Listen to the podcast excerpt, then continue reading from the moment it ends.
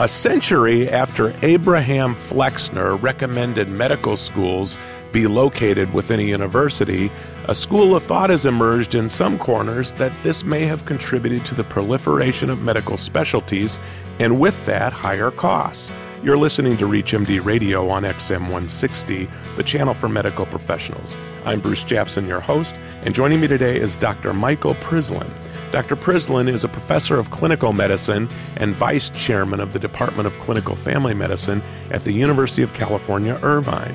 He is also Associate Dean of Student Affairs. He is a member of the American Academy of Family Physicians, the Society of Teachers of Family Medicine, the Group on Educational Affairs, and the American Association of Medical Colleges. He received his medical degree from Georgetown University and his bachelor's in biology from the University of California at San Diego. We're so happy to have him joining us from his offices in sunny Irvine, California. Dr. Michael Prislin, welcome to ReachMD Radio on XM 160, the channel for medical professionals. It's great to be with you. Well, so if you could give our listeners a little background about, you know, Abraham Flexner and the work you've been doing in this area and some of your writings on the topic as it relates to this interesting idea that perhaps some of his revered work may have led us to specialties and higher costs, which are key in discussing today's healthcare system. Well, Abraham Flexner, I think at least symbolizes a profound change in American medical education that occurred about a century ago, right around the turn of the 20th century. And fundamentally, what Flexner did was visit all the American medical schools and analyze the quality of their educational programs at that time. And then he promulgated a particular model of medical education, which had begun in Europe but then had taken root at Johns Hopkins University and Harvard in the late 19th, very early 20th century. And there were several tenets to Flexner's recommendations. First, that all medical schools be associated with universities. Second, that there be strict criteria for selecting medical students.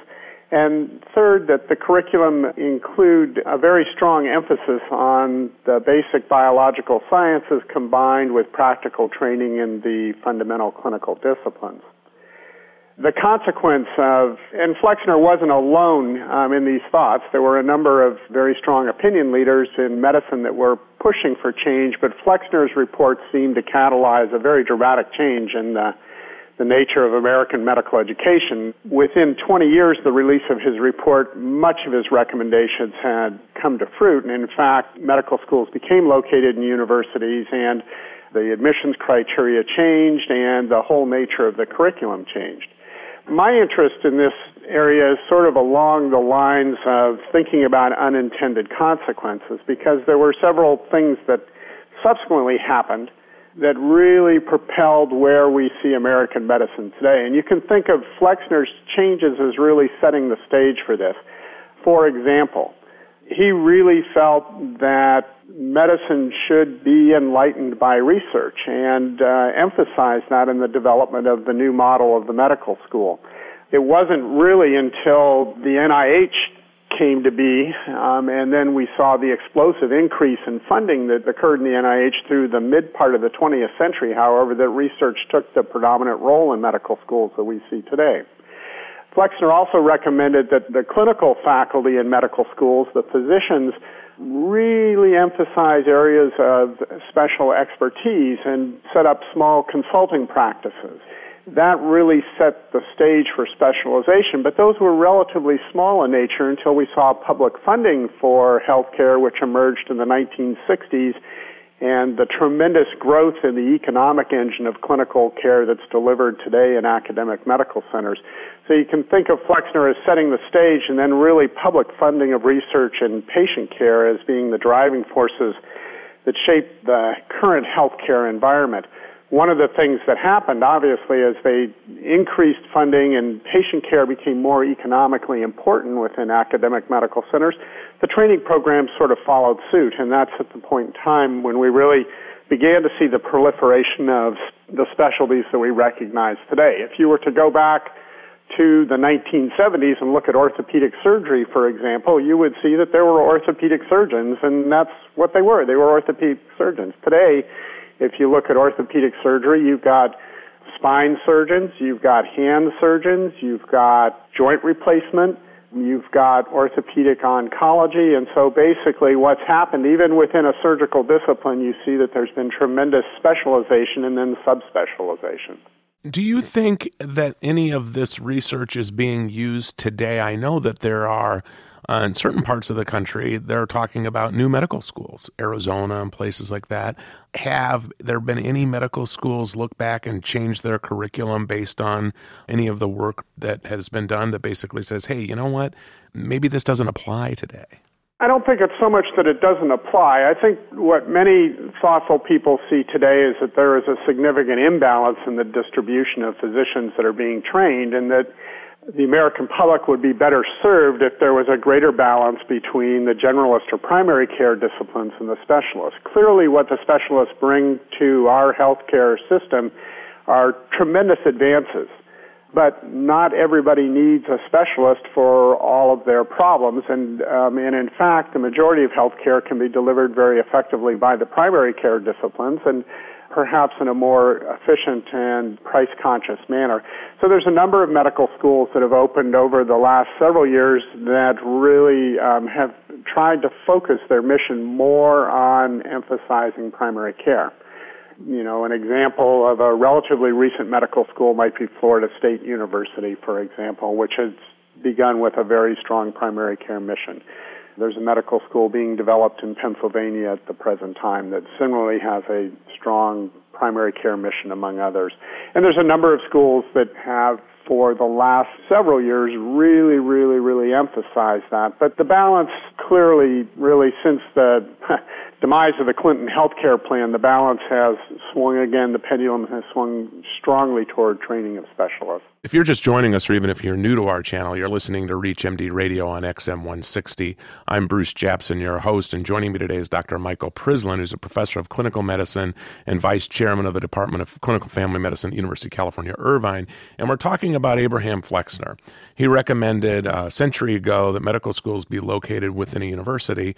Dr. Prislin is talking to about how maybe some of the recommendations that Flexner had contributed to the proliferation of medical specialties and higher costs.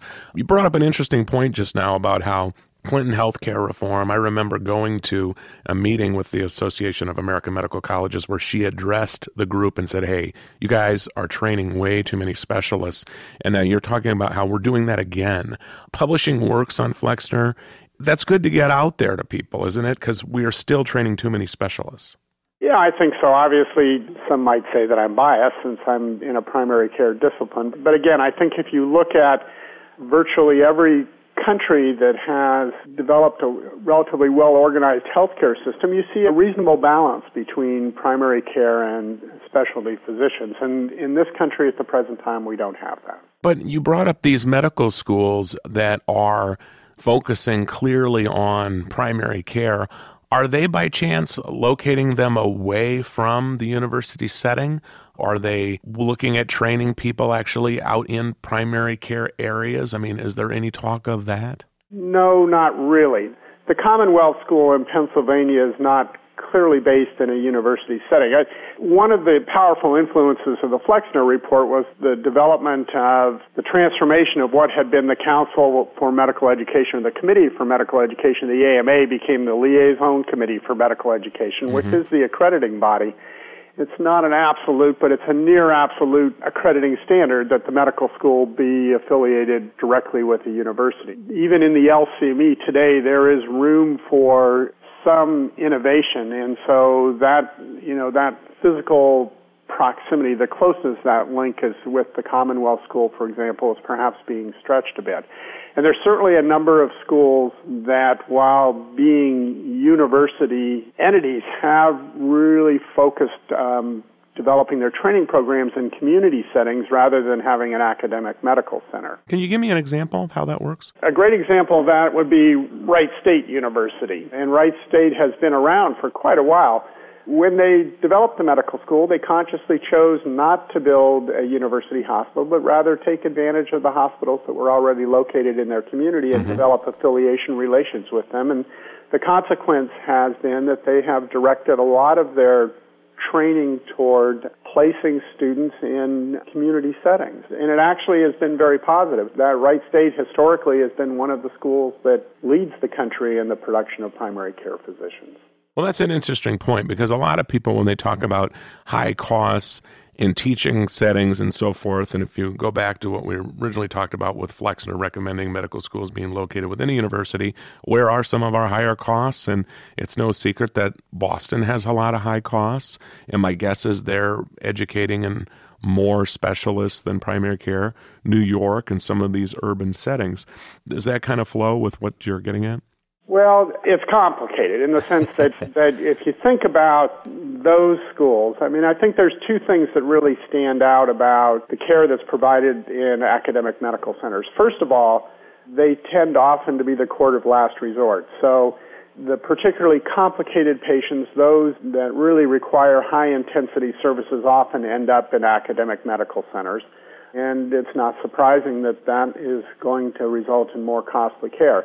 The second thing is the academic medical centers are a court of last resort in another way in that often patients who do not have access to any other available care will end up at academic medical centers. So there is probably a disproportionate share of patients who are uninsured or underinsured who receive their care in academic medical centers. And that produces, I think, an inherent difficulty in that they somehow have to balance their budget too. And so you see some cross subsidization of care that occurs in academic medical centers, maybe more so than other places. I think the final point is, is that academic medical centers are also the places where not only our students, but our residents and fellows are trained. Mm-hmm, mm-hmm. You know, and that results in perhaps some level of inefficiency that increases the cost of care as well.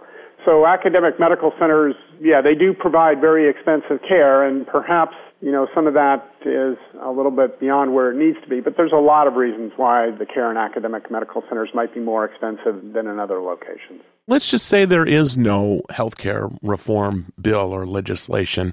Couldn't there be efforts, and maybe you could cite one, that would go on to move away from this specialist craze? Because there clearly are going to be opportunities for primary care doctors out there in the job market. Well, yeah, I think there'll be opportunities, but I, here's the problem. In a nutshell, the system, the way it's currently structured, rewards physicians for providing services of any sort. Mm-hmm, and mm-hmm. the more complicated the service, the more sophisticated the service, the higher the reward. So the financial incentives within the system really, you know, drive the system toward specialized, high intensity care.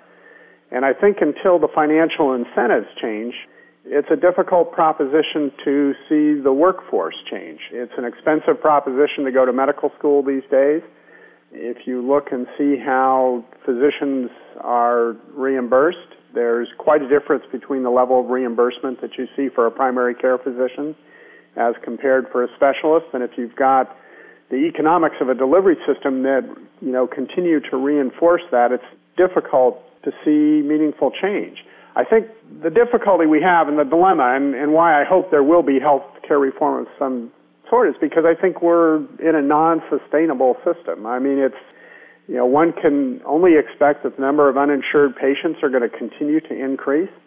Even those that have insurance, that their insurance will become less and less adequate in terms of covering the expenses. Mm-hmm. And for American industry, the costs of attempting to insure their employees will become more and more problematic. And so I think we're in a system that's clearly unsustainable. It's just a mm-hmm. question of developing the political will to make some decisions to change it. Well, with that, I would like to thank Dr. Michael Prislin of the Department of Family Medicine at the University of California, Irvine. He's been our guest, and we've been talking about some of the things we are sowing because of Abraham Flexner's legacy and his report and his suggestions on how medical education should be done. There are an overabundance of specialties, and that can lead to higher costs. And that is definitely something that's being addressed in Washington with healthcare reform. I'm Bruce Japsen. I've been your host, and you've been listening to ReachMD Radio on XM 160, the channel for medical professionals. ReachMD online, on demand, and on the air. Please check us out at reachmd.com, and I'd like to thank you today for listening.